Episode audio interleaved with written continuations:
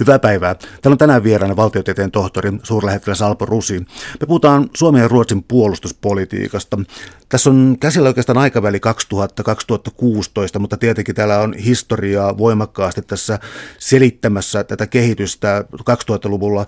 Mutta tässä on tällainen oikeastaan valitettava ajankohtaisuus, eli juuri nyt kun me tätä ohjelmaa tehdään, niin Itämerellä tapahtuu vaikka mitä, ja tämä linkittyy voimakkaasti sun kirjaan. Voiko tästä nykytilanteesta oikein luoda jotain yleiskatsausta? Mitä isoa on tapahtumassa, jos mitään? No, kyllähän tämä kehitys, joka nyt on tapahtunut, että Itämeren alue on joutunut jännityksen piiriin, joka on seurausta Venäjän ja lännen kiristyneistä väleistä. Tämä yleinen kuva on ollut nähtävissä jo useamman vuoden ajan. Ja oikeastaan omalta kohdaltani jo diplomaattina kiinnitin tähän tilannekuvan muutokseen huonompaan suuntaan huomiota, niin kuin varmaan monet muutkin kollegani tuolla kentällä. Mutta sitten se kärjistyminen käynnistyi krimianastuksesta talvella 2014. Edellinen vuosi oli ollut jo hyvin ö, vaikea – Venäjän ja lännen välit kiristyivät monista eri syistä. Ei ollut kysymys ensisijaisesti niinkään Yhdysvaltojen ja Venäjän suhteiden kiristymisestä, joka toki oli siellä painavana tekijänä, mutta myöskin Euroopan unionin ja Venäjän suhteet alkoivat kiristyä. Mitä lähemmäksi tultiin Vilnan huippukokousta, jossa käsiteltiin Ukrainan ja EUn – sopimusjärjestelyä. Tämä 2013 oli myöskin vuosi, jolloin erilaiset sotilaalliset tämmöiset välikohtaukset lisääntyivät Itämeren alueella. Pitkänä perjantaina ne Venäjän tällaiset strategiset pommikoneet tekivät hyökkäysharjoituksen Tukholmaa vastaan. Ja sitten eh, tuli monia muitakin tällaisia ilmatilaloukkauksia ja vastaavia. Eh, ja sitten oli myöskin sotaharjoituksia Venäjällä, jotka oli poikkeuksen suuria. Eh, tilanne oli jo 2013 kiristynyt. No ihan nyt näinä päivinä siis Kaliningradin merkitys on selkeästi noussut ja siis Venäjä kuljettaa laivastoa sinne, jossa on poikkeuksellista asevoimaa suhteessa siihen, mitä aiemmin on ollut. Kun tätä tarkastellaan, niin suomalaista keskustelua ehkä repii eniten siis se, että katsotaan, että tämä varustautuminen, että se on siis vastaus NATOon, NATOon toimii siihen, että valtion maissa tuodaan joukkoja Britanniasta myös, niin tota, jotkut argumentoivat silleen, että, että Venäjän uhka täytyy ottaa vakavissaan, me olemme osa läntistä arvoyhteistyöä ja sotilaallista yhteisöä, ja tota, tämä on sen takia siis NATOn täytyy toimia, niin osa taas pyörittelee niin jatkuvasti kahta palloa, eli, eli nähdään tällainen tasapaino, joka niin eskaloituu eskaloituu ja NATO on yhtä syyllinen kuin Venäjä ja joillekin vielä tota, NATO on pääasiallinen syyllinen. Tämä on hämmentävä keskustelua Suomessa. Onko tässä jotain, kun aikaisemmin suomalaisessa ulkopolitiikassa on kovasti toivottu tällaista yhtenäistä linjaa, yhtä ääntä, niin nyt tuntuu olevan aikamoinen hämmennys käynnissä. Niin mä sanoisin, että sellainen perinteinen konsensus on myös Suomessa ulkopolitiikassa murtunut, vaikka se nyt ei ole, sanotaan, hallituksen virallisessa linjassa vielä murtunut. Mutta tämä sama on tapahtunut myöskin Ruotsissa. Ja sattumuisin nämä molemmat maat on sotilasliittojen ulkopuolella. Se heijastaa jollain tavoin tyytymättömyyttä tähän vallitsevaan tilanteeseen. Eli siihen, ovatko kaikki ne ratkaisut, joita on tehty viimeisten vuosien aikana – parhaita mahdollisia ratkaisuja turvallisuustilanteemme vahvistamiseksi ja kansainvälisen arvokkuuden ja arvovallan vahvistamiseksi. Voisi sanoa, että jos me Suomi ja Ruotsi, jotka nyt tässä omassa tarkastelussaan, niin tulevat lähemmäksi toisiaan historiallisesti lähempänä kuin kertaakaan vuoden 1809 jälkeen, jolloin Suomi erosi Ruotsista – tässä uudessa tilanteessa meitä, meillä on samankaltainen geopoliittinen tilanne. Tämä on varmasti piinallisempi Ruotsille kuin meille, koska Ruotsi tuskin koskaan aivan varmasti siellä ajateltiin niin, että me ikään kuin joutuisimme olemaan osa Suomen geostrategista asemaa. Ja näin ei välttämättä tietysti loppupeleissä olekaan. Ruotsilla on vahvempi suhde Pohjois-Atlantin puolustusliittoon, NATOon. Ruotsin puolustus on niin pienennetty, että se ei käytännössä katsoen ole toimiva puolustusmalli ilman nojautumista Naton rakenteisiin. Tämä Suomessa on ensinnäkin syytä ymmärtää. Ja toisekseen, mitä tulee siihen, että, että meillä on olemassa selkeästi erilaisia näkemyksiä, niin sitä ei pitäisi kavahtaa. Meillä on niitä sotilaspolitiikan asiantuntijoita, joiden mielestä tilanne on kaukana siitä jännitystilasta, mikä oli kylmän sodan aikana. Tässä en ole näiden asiantuntijoiden kanssa samaa mieltä, koska mielestäni tämä tilanne on poikkeava, eikä tätä voi sellaisenaan rinnastaa kylmän sodan tilanteeseen, jolloin oli aika selkeä vastakkainasettelu, mutta myöskin eh, tällainen eh, voimatasapaino, jota molemmat osapuolet ymmärsivät kunnioittaa.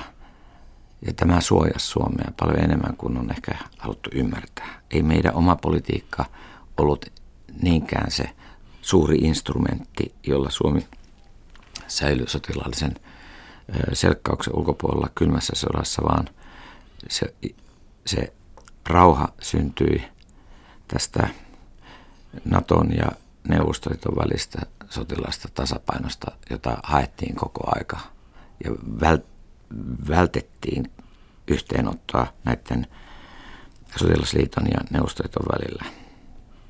Ja se jopa niin pitkälle, että Unkarin kansannousuun ei puututtu, eikä Tsekkoslovakian miehitykseen puututtu. Ja ilmeisesti ei oltaisi puututtu Puolan miehitykseen, jos se olisi tapahtunut 81. Vaikka nämä maat oli käytännössä katsoa miehitettyjä maita, siis sosialistiset maat. Eli tänä päivänä tätä pitää tarkastella sillä tavalla tätä tilannetta, että ensinnäkin tämä tulee hyvin nopealla aikavälillä. Vielä 2014 tammikuussa Ruotsin pääministeri Selenin turvallisuuskonferenssissa korosti, että sota ei ole enää mahdollista Euroopassa – ja tuskin hän oli puheensa pitänyt loppuun, kun sota jo syttyi. Ja Euroopassa valitsee tällä hetkellä alialueellinen sotatila. Ukrainassa Krimi on anastettu, jossa rikottiin kansainvälistä oikeutta ja Euroopan unionin periaatteita. Joten tilanne on sillä tavalla epästabiili. Kylmän sodan aikanakaan ei muutettu Euroopan rajoja. Nyt niitä on muutettu. Ja siinä on jo yksi iso ero, jonka jälkeen kysytään, että ovatko mitkään muutkaan sopimukset enää asiallisesti ottaen voimassa. Ja tämä johtaa sitten esimerkiksi keskusteluun Ahvenanmaan asemasta. Joten mielestäni semmoista niin kuin kategorista vertailua – kylmän sodan kauden sotilaallisen vastakkainasettelun ja tähän päivään ei voi tehdä, tehdä, vaan tässä tilanteessa on myöskin omia erityisen vaarallisia piirteitä. No miten siis jokaisen jokaisen takaraivan on varmaan tarttunut tämä ilmaisu Itämeren muuttunut turvallisuustilanne. Jos nyt ajattelee tätä, mitä nyt tapahtuu Kaliningradin ää, ähm, uudelleen tavallaan, siis sen vahvistamista, ja sitten ää, äh, valtiamaat NATO-jäseninä ja tuota, Suomi ja Ruotsi liittoutumattomina toistaiseksi Itämeren alueella. Ää, äh, yksi argumentti on se, että tämä on epästabiili tilanne ja tämä liittoutumattomuus on hankaluus Itämerellä. Miten se tähän suhtaudut, tähän argumenttiin? Siihen argumentti, jota itsekin olen käyttänyt, suhtaudun tietysti ymmärtäväisesti, koska alun perin liittoutumattomuuden tavoitteena oli vakauttaa turvallisuustilannetta pohjoisella Itämeren alueella, mutta oikeastaan koko Itämeren alueella. Mutta tällä politiikkamallilla ei ole tähän päämäärään päästy. Ja nyt on kysymys siitä, että tämä jännitetila on seurausta ennen muuta Venäjän hyökkäävästä ulkopolitiikasta, joka alkoi jo aikaisemmin. Voidaan ajatella, että Tsetsenian sota, että oikeastaan Putin aloitti presidenttinä käynnistämällä yhden vaiheen Tsetsenian sotilaallisessa nujertamisessa. Ja tavallaan sillä tavalla hän, ei, hän on koko vallassaoloaikansa ollut tekemissä sotilaallisen voimankäytön kanssa, joka on kohdistunut joko hänen oman maansa sisällä separatistisiin voimiin tai sitten Venäjän puolesta toimiviin separatistisiin voimiin Venäjän alueen ulkopuolella. Ja näin ollen voi sanoa, että liittoutumattomuuspolitiikalla, jos Euroopassa olisi säilynyt kansainvälisen oikeuden kunnioitus ja etyihin periaatteiden kunnioitus, niin liittoutumattomuus poliittisilla menetelmillä olisi ollut luontevaa käyttöä, jos olisi kehitetty tällaista yhteistä eurooppalaista turvallisuusjärjestystä, jossa myöhemmässä vaiheessa olisi ollut kollektiivinen sotilaallinen ratkaisu. Toisin sanoen, että myöskin Venäjä etyjen yhteydessä olisi hyväksynyt kollektiivisen sotilaallisen turvallisuusjärjestyksen. Tämähän oli pitkän pitkän aikavälin tavoite, joka tavallaan on sisäänkirjoitettu etyjiin. Mutta Venäjä marraskuussa 2009 silloinen presidentti Medvedev esitti uutta turvallisuussopimusta Euroopalle. Ja silloin monet ihmettelivät, että minkä takia, koska meillä on etyji ja se on eräänlainen turvallisuussopimus. Mutta sehän kuvasi sitä, että Georgian sodan jälkeen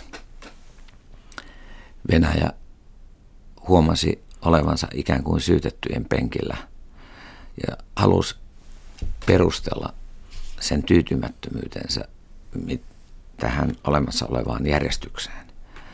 Ja kun tullaan vuoteen 2015, niin YK on yleiskokouksessa Putin käytti puheenvuoro, jossa hän sanoi, että Venäjän tavoitteena on muuttaa koko kansainvälinen järjestelmä. Ei vain Euroopassa uusi järjestys, vaan myöskin kansainvälinen järjestelmä pitää korvata uudella järjestelmällä, jossa ei enää Yhdysvallat ole dominoiva voima. Eli meillä on kysymyksessä Venäjä, joka on tyytymätön sekä eurooppalaiseen turvallisuusjärjestelmään että koko tähän kansainväliseen turvallisuusjärjestelmään, joka nyt nojautuu aika pitkälle YK-periaatteelle. Täällä on tänään siis vieraana valtiotieteen tohtori Alpo Rusi. Me puhutaan äh, Suomen ja Ruotsin puolustuspolitiikasta, sen muutoksista aivan viime vuosina, osin myös historiassa.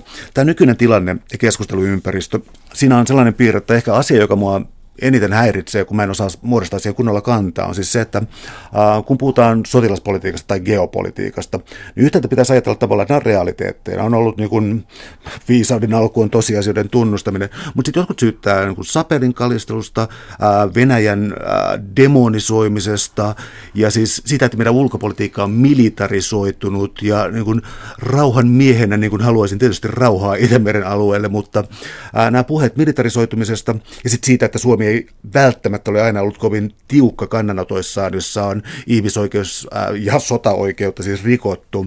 Eli tämä mun pitkä pitkä, pitkä rimpsuni niin tarkoittaa tässä, että mä oon hämmentynyt tämän keskustelun keskellä, jossa ää, äh, ollaan niin kuin osittain, niin kuin, että kaikki on niin kuin ennenkin. Pitäisi meidän todeta, että geopolitiikka on palannut ulkopolitiikkaan? Niin, tämä oikeastaan historia ja geopolitiikka on palannut. Ja ei ole koskaan sieltä poistunutkaan.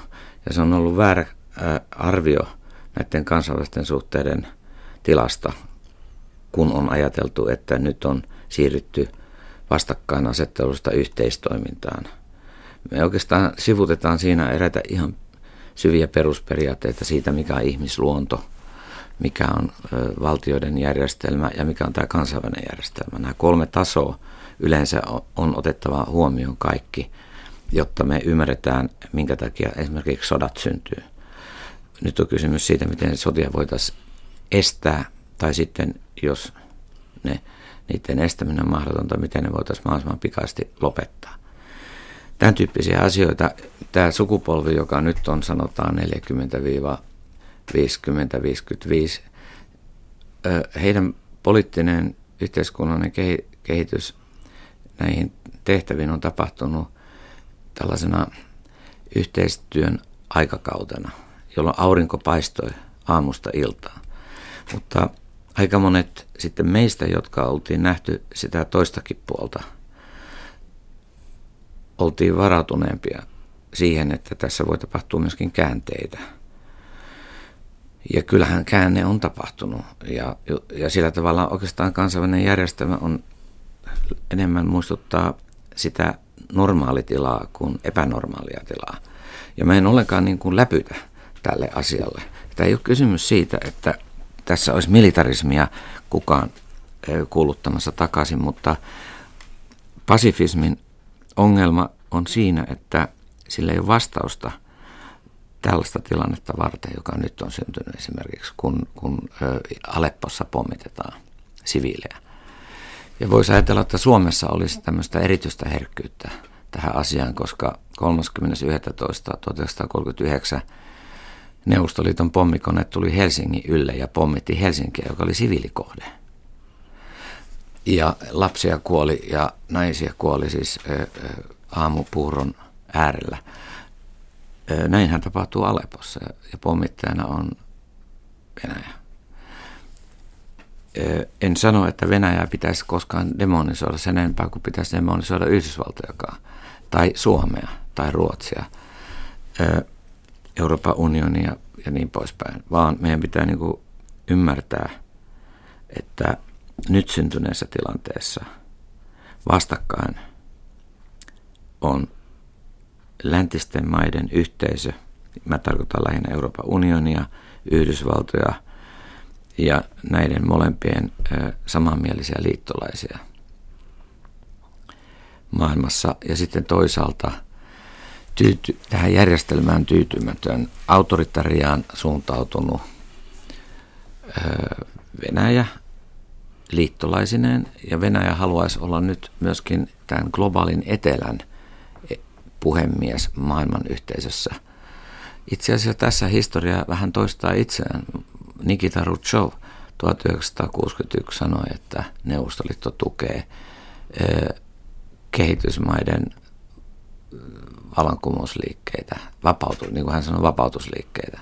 Silloin hän oli meneillään tämmöinen entisten siirtomaiden itsenäistymisprosessi, mutta sitten näissä siirtomaissa oli myöskin sisäiset konfliktit ja Neuvostoliitto ilmoittautui näiden, näissä konflikteissa voimankäyttäjien puolelle. Ja kyllä Suomessa löytyi paljon niitä, jotka sitten alkoi tukea tätä. Ja se näytti hyvin tämmöiseltä niin kuin oikeudenmukaiselta asialta, että tuetaan voimankäyttöä vanhojen koloniaalisten rakenteiden hävittämiseksi. Mutta samalla siinä oli ketuhäntä kainalossa tietysti Neuvostoliitolla, kun se pyrki tällaiseen maailmanlaajuiseen johtorooliin näiden kehitysmaiden ja, ja sosialististen maiden välillä. Ja nyt on oikeastaan jää, mielenkiintoista ollut havaita Putinin puheenvuorossa tämä samankaltainen piirre, kun hän puhuu, että nousevat taloudet, Kiina, Intia, Brasilia ja Etelä-Afrikka muodostavat sen murtavan voiman Venäjän kanssa, jolla tämä uusi maailmanjärjestys luodaan. Mä näin siinä historiallisia yhtymäkohtia tälle Rutsuvin käynnistämälle eh, kehitysmaiden ja sosialististen maiden kumppanuudelle imperialistisen Yhdysvaltojen johtaman lännen eh, asemien murtamiseksi 60-luvulla.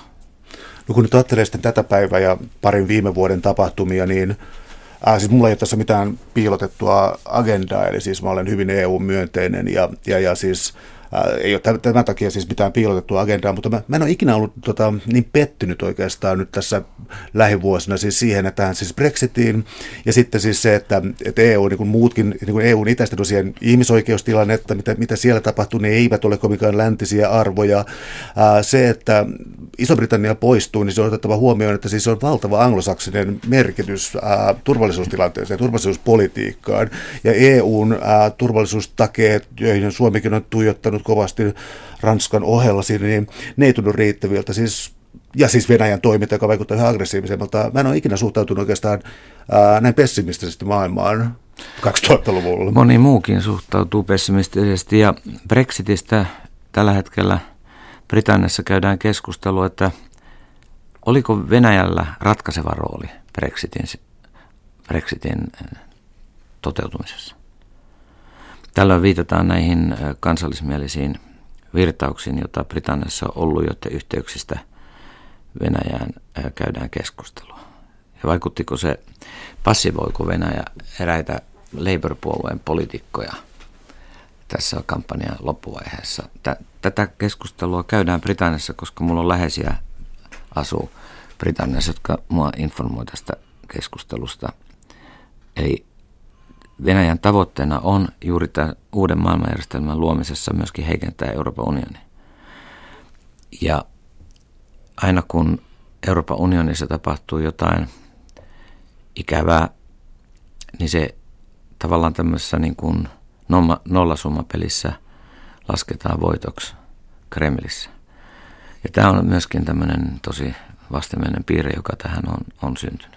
Vaikuttaa myös siltä, että Venäjä haluaa vaalia jonkinlaisia bilateraalisuhteita EUn sisällä, siis ohittaen toisin sanoen EUn, äh, EUn tällaisen kokonaisuuden organisaationa, liittona. Ja Suomessa korostetaan dialogia Venäjän kanssa, Saksassa korostetaan dialogia Venäjän kanssa, eilen Naton pääsihteeri korosti dialogia Venäjän kanssa. Ja tämä on tällainen, joka sitten vähän arveluttaa, että mitä on sitten niin kansallinen turvallisuuspolitiikka tässä yhteydessä ja mikä NATO on. Eli onko tässä tällaista hajota ja hallitse politiikkaa vai onko silloin jo paranoidi, jos niin sanoo?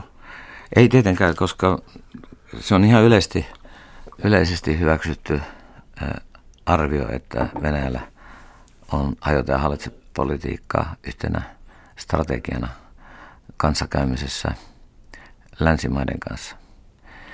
Ja meidän omassa historiassa me tiedetään hyvin, että Neuvostoliitto pyrki siihen, että se hajotti kaikki puolueet. Että oli niitä, jotka oli neuvostoystävällisiä ja niitä, jotka oli neuvostovastaisia.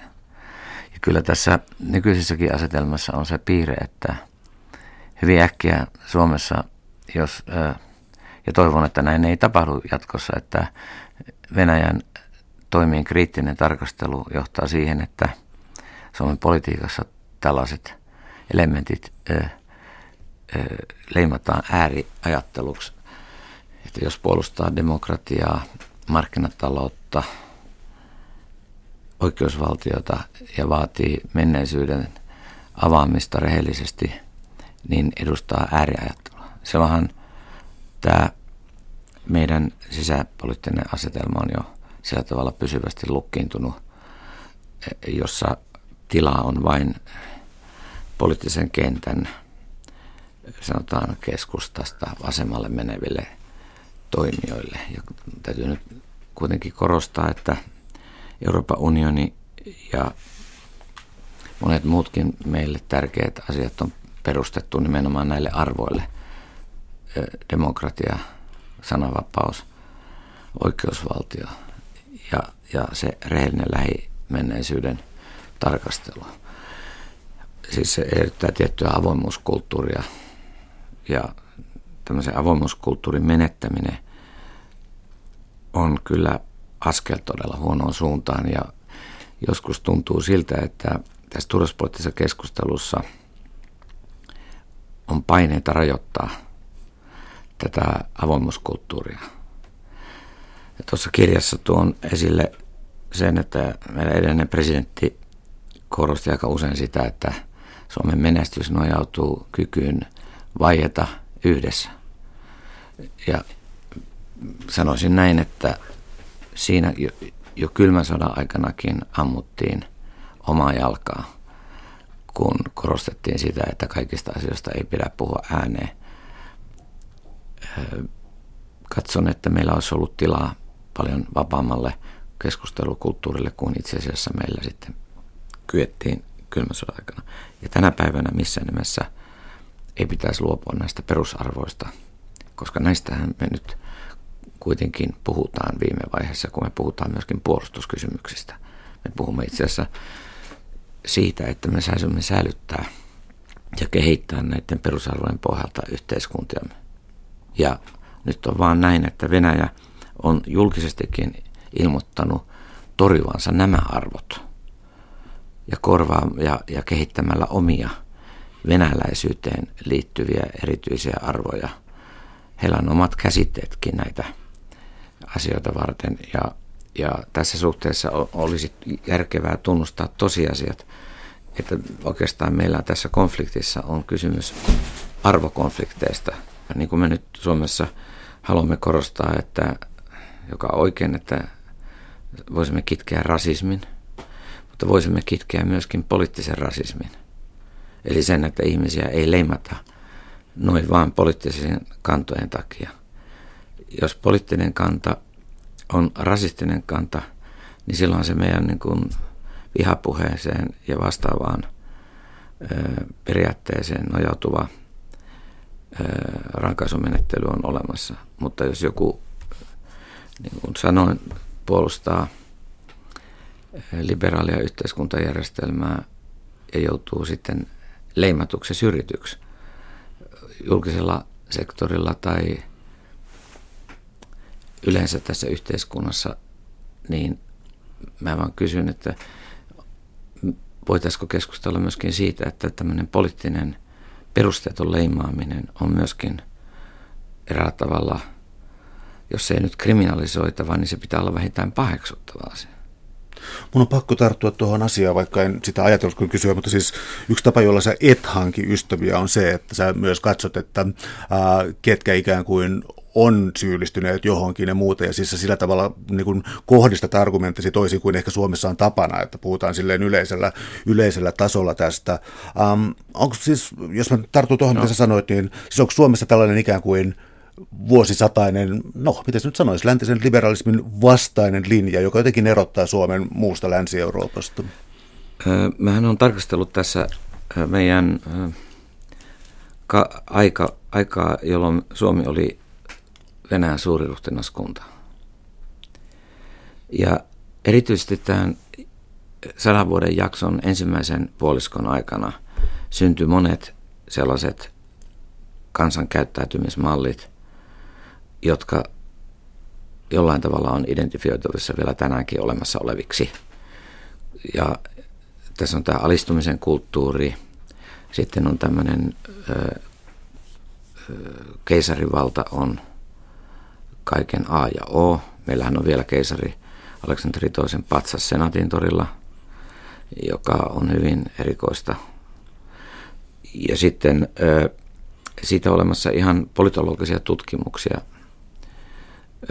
jotka on aika mielestäni pätevästi tehty, jotka, niin, jotka tuo esille tämän mukauttamiskulttuurin tämmöisen, voi sanoa vaikenemisen kulttuuri. Meillä oli erittäin ankara sensuuri sen ensimmäisen puoliskon aikana 1200-luvulla. Ja sitten meillä oli paljon tämmöistä, meillä täytyy muistaa, että Suomi oli tavallaan miehitetty maa. Meillä ei ollut, Suomen armeijahan lakkautettiin 1809 ja, ja sillä tavalla Suomi oli oikeastaan niin kuin aseeton. Ja sitten myöhemmin tuli nämä selkkaukset, kun russifikaatio alkoi. Mut, mutta meillä oli kuitenkin sitten kyky tiettyyn vastarintaan jo. Ja sit, se oli enemmänkin tämmöistä passiivista vastarintaa ja sitten meillä oli aktiivinen vastarinta ja myöntyväisyys. Ja voi sanoa, että tästä myöntyväisyydestä tehtiin sitten virallinen ulkopoliittinen oppi toisen maailmansodan jälkeen toisaalta olisi pitänyt pitää huolta myöskin siitä passiivisen vastarinnan perinteestä. Ja tänä päivänä meidän pitää pystyä luomaan kansainvälinen asemamme sellaisissa olosuhteissa, joissa Suomi on osa Euroopan unionia, Pohjoismaita ja saavuttaa hyväksyntä tässä ryhmässä. Me menetimme turvallisuusneuvostopaikan 2012 hyvin pitkälle sen seurauksena, että meidän asemamme omassa viiteryhmässä, eli niin sanotussa länsiryhmässä, oli heikentynyt. Täällä on tänään siis vieraana valtiotieteen tohtori suurlähettiläs Alpo Rusi. Me puhutaan Suomen puolustuspolitiikasta ja Ruotsin puolustuspolitiikasta. Tässä ää, taustatetaan tai fokusoidaan. Mennään Ruotsiin, koska tässä on sitten kaksi liittoutumatonta maata, joilla on jonkinlainen kutsu kuitenkin NATOon ja tästä keskustellaan ja keskustellaan vieläpä siitä, miten pitäisi keskustella. Uh, yksi asia on aikataulu, koska siis joidenkin mielestä tässä tapahtuu niin kuin siirtyminen NATOon ja Ruotsi tai Suomi ensin. Onko tällä jotain merkitystä tällä järjestyksellä? No on ja ei. Siis esimerkiksi kansanäänestys EUsta 1994 sanotaan, että se, että Suomi piti kansanäänestyksen ennen Ruotsia ratkaisi sen, että sekä Suomi että Ruotsi liittyy Euroopan unioniin. Jos se järjestys olisi ollut toinen, niin Ruotsi todennäköisesti olisi äänestänyt vastaan, jonka seurauksena myöskin Suomi olisi äänestänyt vastaan. Siinä mielessä voisi ajatella, että Ruotsilla on historiallisesta syystä vaikeampaa liittoutuminen kuin Suomella. Ruotsissa valitsee näkemys, että liittoutumattomuudella rauhan aikana kyetään olemaan puolueettomia sodan aikana. Tätä teesiä voi kyllä arvostella, koska nyt tiedetään, että Ruotsilla oli sodan varalta salainen sopimus lännen kanssa siitä, että Ruotsi ei suinkaan ole puolueeton, vaan osa tätä länsirakennetta, jos syntyy Neuvostoliiton ja lännen välinen sotilainen konflikti. Tämä niin sanottu Dolda-allianssin ja tässä suhteessa meillä on vähän erilaiset kulttuurit. Kun Suomi repäistiin irti Ruotsista, niin sen jälkeen Suomi ensinnäkin oli Venäjän keisarin alla-alainen sata vuotta ja sitten tuli sisällissota, sitten tuli talvisota, sitten tuli jatkosota ja kylmäsota, YA-kausi. Suomella on ollut itse asiassa hyvin rankkaa sen jälkeen, kun maasta tuli Suomi irtaantui Ruotsista. Et meillä on tämmöinen vähän erikoinen tilanne, että meidän, meidän itsenäisyys on lunastettu koko aika ö, raskaasti.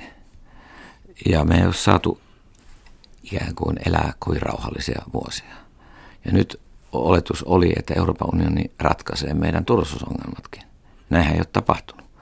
Joten auki on jäänyt se, livu, lipuuko Suomi jatkossa lähemmäksi jälleen Venäjän sotilaallisia intressejä tällaiseksi suojavyöhykkeeksi, puskurivaltioksi, länttä vastaan?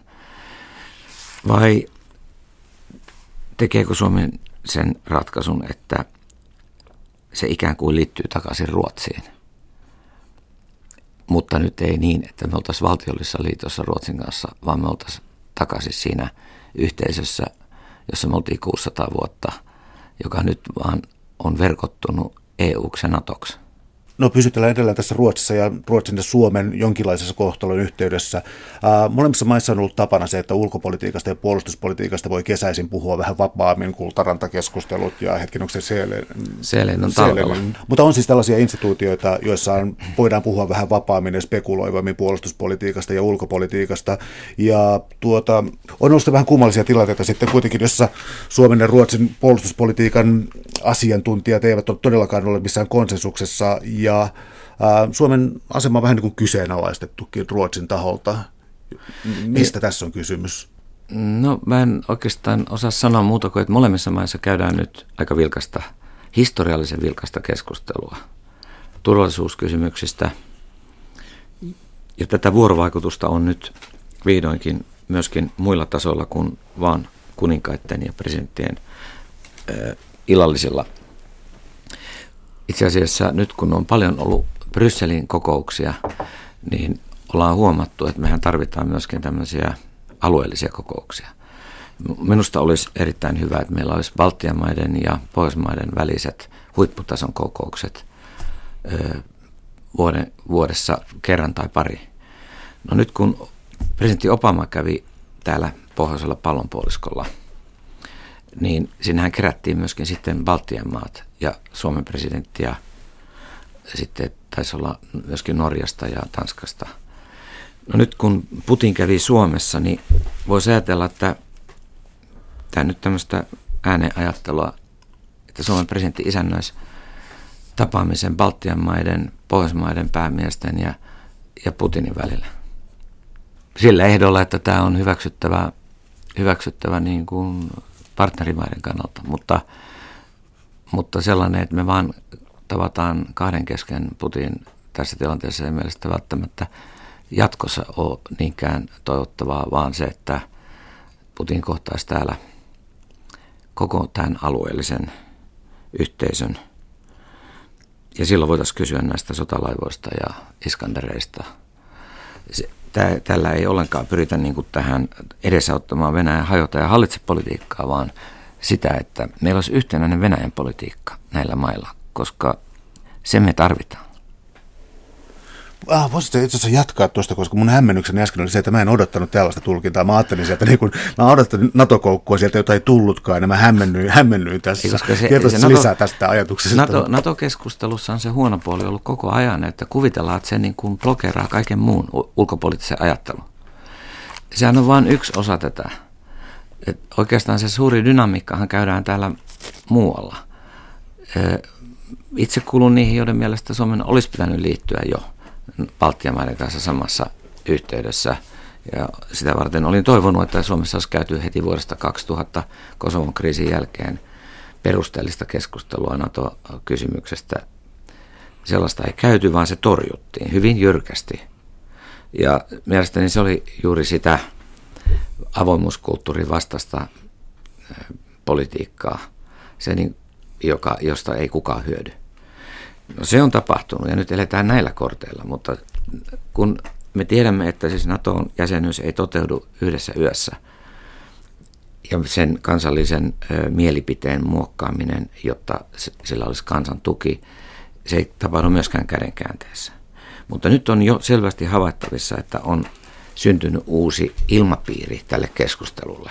Vielä kaksi vuotta sitten saatoin itsekin sen luissa ja ytimissä kokea, kuinka vaikea oli keskustella, vaikka oli krimin anastus jo tapahtunut, kysymyksistä, jotka liittyy idän ja lännen konfliktiin tai Suomen puolustusratkaisun kehittämiseen tai tämän tapaisiin asioihin. Nyt on virjämässä keskustelu, joka toivottavasti ei pääty eikä lopu, vaan sitä keskustelua syvennetään ja sitä jatketaan, otetaan vähän historiallista perspektiiviä ja yritetään päästä vanhoista peloista. Mutta niin kuin sanoin, sitä ei saa myöskään blokerata si- sillä tavalla, että keskustellaan vain NATO-jäsenyydestä, vaan nyt keskustellaan siitä, miten me, meidän on esimerkiksi ö, pyrittävä myötä vaikuttamaan siihen, että Itämeren alueella nämä maat, jotka jakaa samat arvot ja tavoitteet, harjoittaisivat paljon nykyistä läheisempää poliittista yhteistyötä. Meillä on esimerkiksi Saksan ja Ranskan huippukokoukset jatkuvasti, ja me odotamme ikään kuin sieltä tulee niin kuin ratkaisut. Ei sieltä tule. Mutta entäpä jos niitä alkaisi tulla täältä pohjoisen yhteisöstä Euroopan unionin piirissä ehdotuksia, joihin sitten, joiden kautta Euroopan unioni kokonaisuudessaankin saisi uutta tarmokkuutta ja ja itsetuntoa ja itsekunnioitusta. Sehän on tässä Brexitin jälkeen hyvin pitkälle joutunut koetukselle. Ja kyllähän Venäjä, sillä on tietyllä tavalla jopa oikeus ajaa omia etujaan, mutta niin on meilläkin. Ja, ja tässä suhteessa niin on arvokkuutta, että me uskomme omaa asiamme. Ja sellainen kansakunta, olen jossain yhteydessä sen sanonut, joka ei uskalla puolustaa omia tärkeitä arvojaan, niin ei se ole niin kuin ansaitse edes tulla kansakunnaksi, kansakuntien joukkoon. No, jos miettii nyt sitten tätä pohjoista skandinaavista ja Baltian aluetta tässä näin, niin ää, pysytään edelleen Ruotsissa, koska siinä on asema erikoinen. No. Tällä hetkellä yksi asia, jossa taas niin kun pelätään ehkä Sapelin kalistelua, on tietysti Gotlandin asema ja sen ää, sotajoukot siellä Ruotsilla, mutta tämän taustaksi on varmaan nyt otettava sitten ihan rehellisyyden nimissä toi tota, Ruotsin voimakas demilitarisoituminen tässä no. ennen näitä nykypäiviä. Eli mitä, mitä Ruotsi on oikeastaan tehnyt tässä 2000-luvun aikana? Kyllä se perustuu väärään arvioon kansainvälisen politiikan kehityksestä ja, ja siinä suhteessa Ruotsin molemmat pääpuolueet tavallaan teki saman virheen. Voi sanoa, että Suomi teki sen virheen, että ei liittynyt NATOon ja Ruotsi teki sen virheen, että pienensi puolustusta tasolla, joka ei ole missään nimessä hyväksyttävää. Ei Suomen turvallisuuden kannalta, mutta tänä päivänä ruotsalaiset tietää se hyvin, ettei myöskään heidän oman puolustuksensa näkökulmasta. Täällä on tänään siis vieraana valtiotieteen tohtori suurlähettiläs Alpo Rusi. Puhutaan Suomen puolustuspolitiikasta ja sen kytkeytymisestä Ruotsin puolustuspolitiikkaan.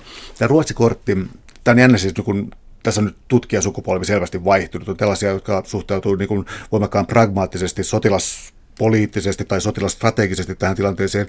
Ja sitten on tavallaan niin kuin sellaiset, jotka kantaa historian painolastia tässä mukana.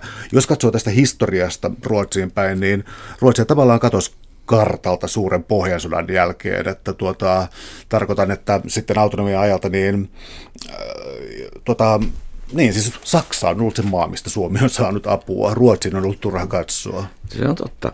Ja äh, nyt vaan pitää pää kylmänä katsoa sitä osa historiaa, että kun Rippentrop-sopimus tehtiin äh, kesäkuussa 1944, niin se oli veitsi kurkula – ja me tuskin tehtiin suurempaa syntiä kuin Britannia, kun se liittoutui Stalinin kanssa.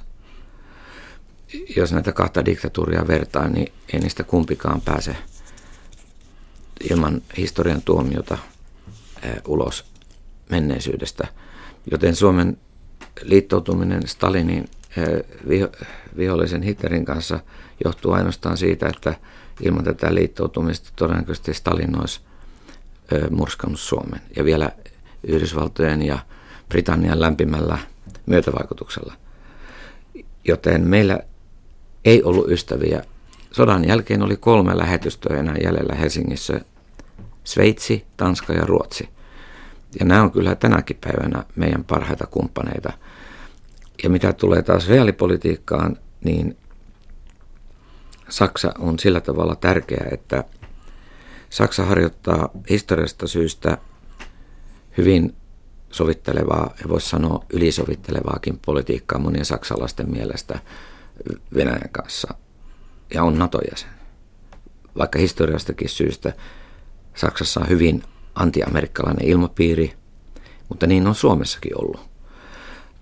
Miksei Suomen politiikkamallina voisi olla Saksan malli, jossa ollaan NATO-järjestelmässä nyt, kun meillä on siihen oikeus. Kylmän sodan aikana meillä ei ollut sitä mahdollisuutta. Se oli aidosti, meidän tilanne oli se, että sodan lopputuloksena Suomesta ei välitetty ja me saatiin tulla pitkälle toimeen omiin päin. Mutta Neuvostoliitonkin eh, evät pitemmälle menevään Suomen alistamiseen, sillä oli rajat. Ja siitähän tässä lähimenneisyyskeskustelussa on kysymys milloin me mentiin turhan pitkälle Neuvostoliiton kainaloon ja milloin meidän olisi pitänyt pystyä painamaan jarrua. Tätä keskustelua on syytä käydä, koska tänä päivänäkin tämä sama tilanne on olemassa, eli että annammeko liikaa periksi, olemmeko liian myötä, myötäileviä vai liittoudummeko niin kuin poliittisesti, niin kuin olemme jo tehneet, EUn ja Naton kanssa tällaiseen läntiseen ö, yhteisöön, jossa – pannaan rajoja Venäjän uudelle geopoliittiselle ö, ekspansiopolitiikalle, joka nyt on ulottunut jo Itämerelle. Tästähän täällä nyt on kysymys. Ja Ruotsi joutuu nyt miettimään tätä hyvin tarkoin. Ja siellä on uudet vaalit 2018, jolloin saattaa tulla myöskin painetta avata tämä NATO-kysymys. Ja se paine on niin suuri, että se saattaa tulla auki jo ennen sitä. Ruotsin puolustusministeri, joka on sosiaalidemokraatti, on tälläkin viikolla käyttänyt puheenvuoroja, että näiden laivojen tulo, Venäjän uusien sotila, sotilas, ää, sotalaivojen tulo Itämerelle on joka tapauksessa ikävä asia maan turvallisuuden kannalta. Mielestäni Suomi on täällä semmoisessa kohdassa geopoliittisesti, että jos Itämeren suljetaan, meidän huoltovarmuus heikkenee välittömästi. Ja näiden raskaiden rakettien tuominen Kaliningradiin, niillä voidaan alkaa sähdellä tätä merenkulkua ja ilmaliikennettä. Suomi on äärimmäisen haavoittuvainen tämmöisessä tilanteessa. Ja silloin jälleen kerran niin ei auta edes Ruotsin apu, koska Pohjan Lahti voi olla myöskin hyvin äkkiä tämmöisen vähän kriittisemmän tilanteen seurauksena vaikeampi kulkunen. Ja tässä tullaan sitten tähän keskusteluun Kotlannista ja Bornholmista ja Ahvenanmaasta, jotka muodostaa nämä Itämeren turvallisuuden kannalta keskeiset ö, saariryhmät. No mikä on sitten Naton asema nyt siitä vaiheessa, kun siis kun Suomen ja Ruotsin puolustus on siis ää, koneisto, on täysin ää, länsikoneistoa, siis me olemme, olemme täysin NATO-yhteen sopivia teknisesti ja olemme arvomaailmaltamme ää, tavallaan siis tässä läntisiä jo EUnkin kautta, joka on myös ollut turvallisuuspoliittinen ratkaisu. Ää, EU näyttää vähän huonolta nämä turvallisuuspoliittiset ratkaisut ja tuota, mikä on sellainen tilanne, missä Suomen ja Ruotsin puolustuskalusto on täysin NATO-yhteensopivaa, mutta ei olla NATO-jäseniä. Mikä sellainen tilanne on? No tässä omassa teoksessa niin toin esiin sen, että tämä liittoutumattomuus on käytännössä jo liudentunut. Mehän ollaan, se on makuasia, nimitetäänkö itsemme enää liittoutumattomaksi maaksi, koska me ollaan käytännössä yhteensopivia ja oikeastaan meidän puolustus – nojautuu monessa suhteessa siihen huoltovarmuuteen, jota on saatavissa vain NATO-maista. Ja tämä koskee erityisesti ilmavoimia, mutta kyllä se käytännössä koskee nyt tänä päivänä jo montaa muutakin asiaa. Ja viime vaiheessahan kysymys on vaan, että siirryttäisiin Naton komentorakenteeseen. E, se oikeastaan siinä on mitään muuta kuin tämmöinen – muutaman sadan upseerin ja virkamiehen reorganisoituminen plus sitten satojen miljoonien infrastruktuurin rakentaminen Suomeen, joka loisi tuhansittain työpaikkoja tietenkin ja varmistaisi meidän sotilaallisen turvallisuuden niin hyvin kuin se on teoriassa mahdollista tänä päivänä. Me olemme joka tapauksessa kriisin yhte- olosuhteissa – välimaastomaa, jossa, joka tarkoittaa sitä, että ne suuret ratkaisut, jos nyt semmoisia vielä edes olisi, ne tapahtuu muualla kuin Suomessa, vaikka me oltaisiin NATO-jäseniäkin. Ei ole mitään järkeä erikseen tuupata tänne oikeastaan paljonkaan mitään, vaan kyllähän se ratkaisu on ö, toisella tavalla tapahtuu. Ja, ja sillä tavalla niin ö, meidän ei pidä suurennella näitä uhkia. Ja oikeastaan se kysymys siitä, joka mulle vähän särähti korvaan viime keväänä, oli kun hallituksen tilaama NATO-selvitys tehtiin, joka mielestäni oli vain osittain NATO-selvitys. Niin siinä sitten korostettiin hirveän paljon sitä, mitä Venäjä reagoita. Ja korostus oli se, että se tulisi olemaan hyvin tämmöinen julma – se reaktio. Mielestäni tämä on aika outoa tuoda esiin tämän tyyppistä spekulaatiota. Se, muistan, kun Lennart Meri, joka oli Viron presidentti 1999 Marseissa pressikonferenssissa, häneltä kysyttiin, että Viro on nyt ilmoittanut aikeistaan liittyä NATOon – Miten te, herra presidentti, olette ajatelleet Venäjän reagoivan tähän? Niin Lennart Meri sanoi, että mutta olenko minä nyt unohtanut jotakin, mutta eihän Venäjä ole NATO-jäsen. Vai onko? Öö, mä sanoisin, että pienen Viron presidentti sanoi asian ihan suoraan niin kuin se on. Tämä on Suomen ja NATO-välinen asia. Ja jos elämme Euroopassa jollaisessa jonka, jollaisen eteen Suomi on tehnyt paljon työtä. Tarkoitan e- Euroopan turvallisen yhteistyökonferenssin perustalle rakennettu yhteisen Euroopan järjestys, niin e, Suomen erityisesti pitäisi pitää huolta siitä, että tämä Lennart Meren doktriini on se, joka sopii myöskin Suomelle.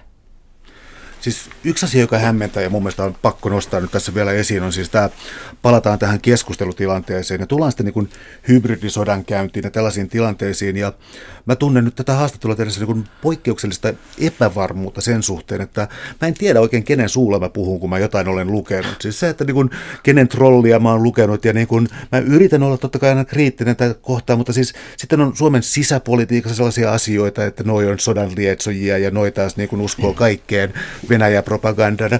Ja se, että me ollaan nyt yleisradiossa ja keskustellaan tästä, sanottiin me mitä tahansa, niin on ihan varmaa, että tulee palautetta, että yleisradio tekee nyt jotain, ja tässä on nykin linja ja tällainen. Joo. Tällainen niin paranoia leimaa tätä keskustelua. Mm. Eli ähm, tota, onko tässä selkeä? Tulee vähän sellainen niin kiusa, että pitää, pitäisi nyt valita vain niin yksinkertaisesti puolensa.